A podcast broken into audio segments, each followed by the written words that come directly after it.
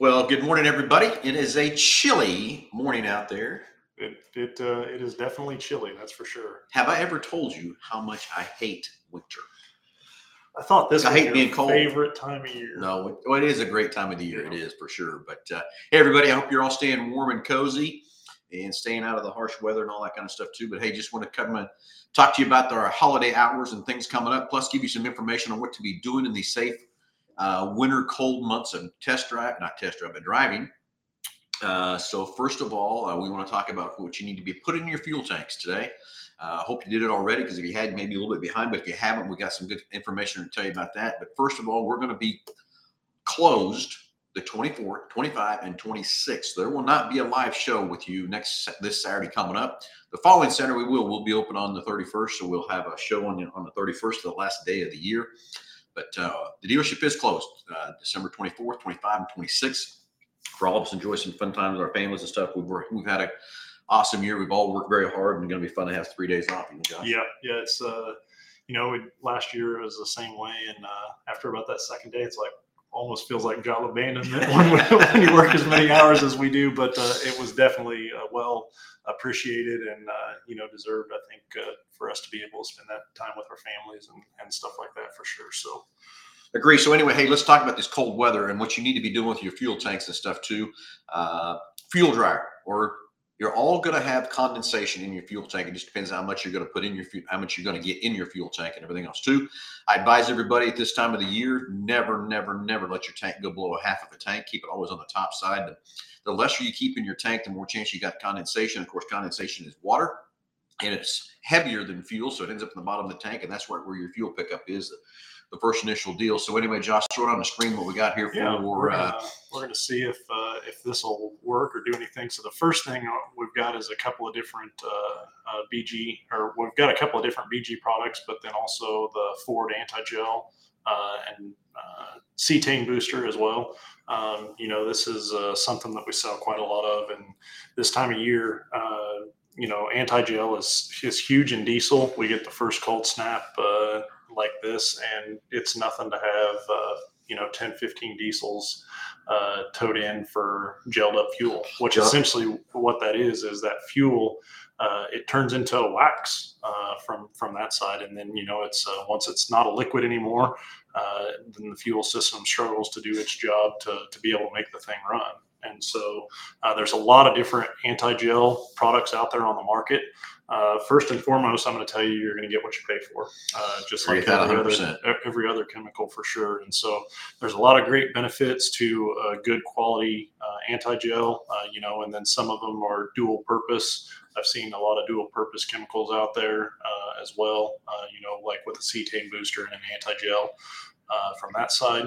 But one thing I will tell you about anti-gel, and I was looking for specs before the show here on on the couple of different products that that we have um, in in house to offer.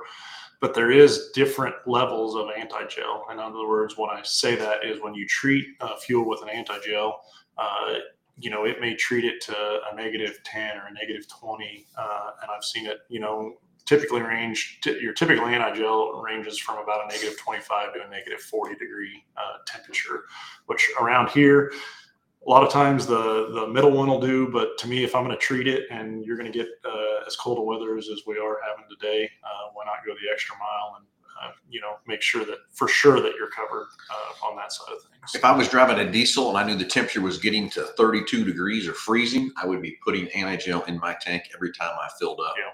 Uh, from that part. So that's what Ford's got to offer. Josh, what else do we have on the So BG side? yeah, so on the BG side of things, uh, they have this guy right here, um, and again, this is a this is an anti uh, anti gel, and it's also a conditioner uh, as well for the fuel.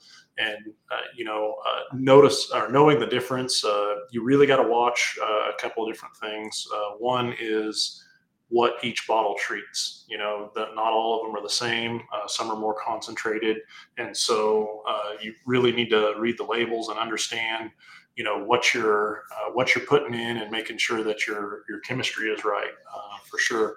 Um, Yeah. So yeah. So again, I'm pretty partial to the old BG side. I don't Yeah. case somebody knows that or whatever. there is a there is a lot of or some differences between that and you know, some of the things that I was talking about um, on the just the difference between the Ford uh, anti-gel and the BG anti-gel is the the temperature uh, in which it will treat to or w- works to.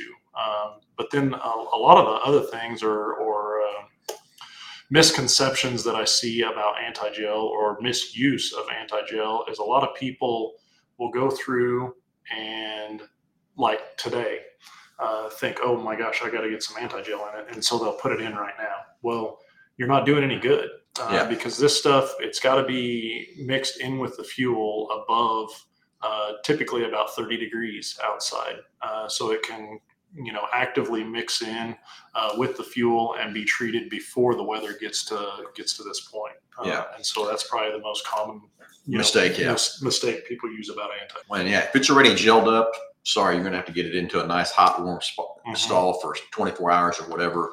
Uh, and there is some products out there you can put in your fuel to ungel it, but uh, yeah, uh, we've got uh, we've got one of those as as well uh, on here for uh, for us to take a look at um, as well. So I can flip over to that here. So BG offers this again. There's some other products out there as well, but this is diesel fall. Um, and this is for once the accident has already occurred.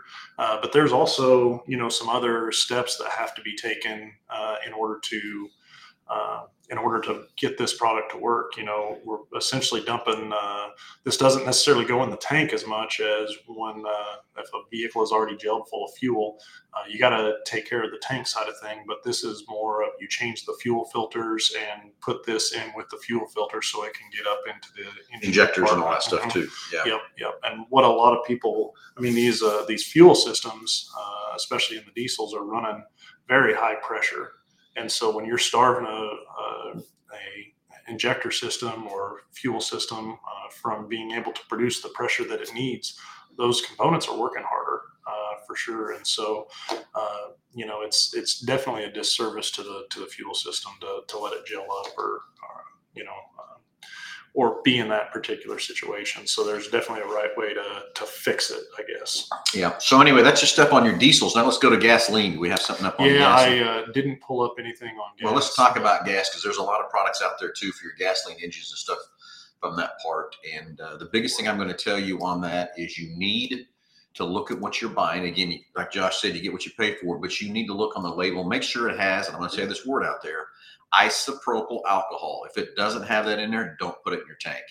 Uh, the reason that for that's the actual ingredient that does go and it mixes that water with the fuel and lets it burn uh, through the system and stuff too. So you got to be careful with that. There's a lot of things out there in the market, and uh, if it doesn't have the uh, isopropyl alcohol in it, I'm telling you, don't put it in your system. It's not going to work. It's not going to help you from that part either. So anyway, like I said, if you haven't put some in now. You might be a little bit too late, but you uh, going forward, we're still got a couple more cold days and stuff like that too going forward. So if you the fuel dryer and a gasoline engine just be put in at any time, but that diesel stuff that you got to be at least above freezing uh, to put the the uh, diesel stuff in there too. So wanted to give you a little tips and tat on um, everything on keeping your cars going smoothly and everything else in this cold weather. And again, let them warm up a little bit before you take off. This cold, cold temperatures is hard on things. Even if you could just give them 10 seconds before you throw that thing in the gear, but more likely get the remote starts on them, get them fired up, let them run 15 minutes before you throw that thing in the gear will be drastically improve. So I hope this weather gets blown out of here pretty quick and we don't have to worry about it too much more, but I'm afraid we got a couple more days of it. Sunny and 70, baby. Here we go. Something like that, right? so, hey, anyway, everybody, once again, thanks for watching. Thanks for listening. We are not going to be here this Saturday. The dealership is going to be closed the 24, 25, and 26. So no, no live show for you this Saturday, but we'll be back next Saturday. Uh, um, the 31st for our live show. And then, of course, we're going to be closed the first, which is Sunday. And we're also going to be closed the second on that Monday for everybody to enjoy. Another couple more days off. And be kind of weird. Two days off, three days off, and then two days off, right, Josh? Yep. Hey, everybody, stay safe and warm. Have a very Merry Christmas. And uh, we'll talk to you on the 31st.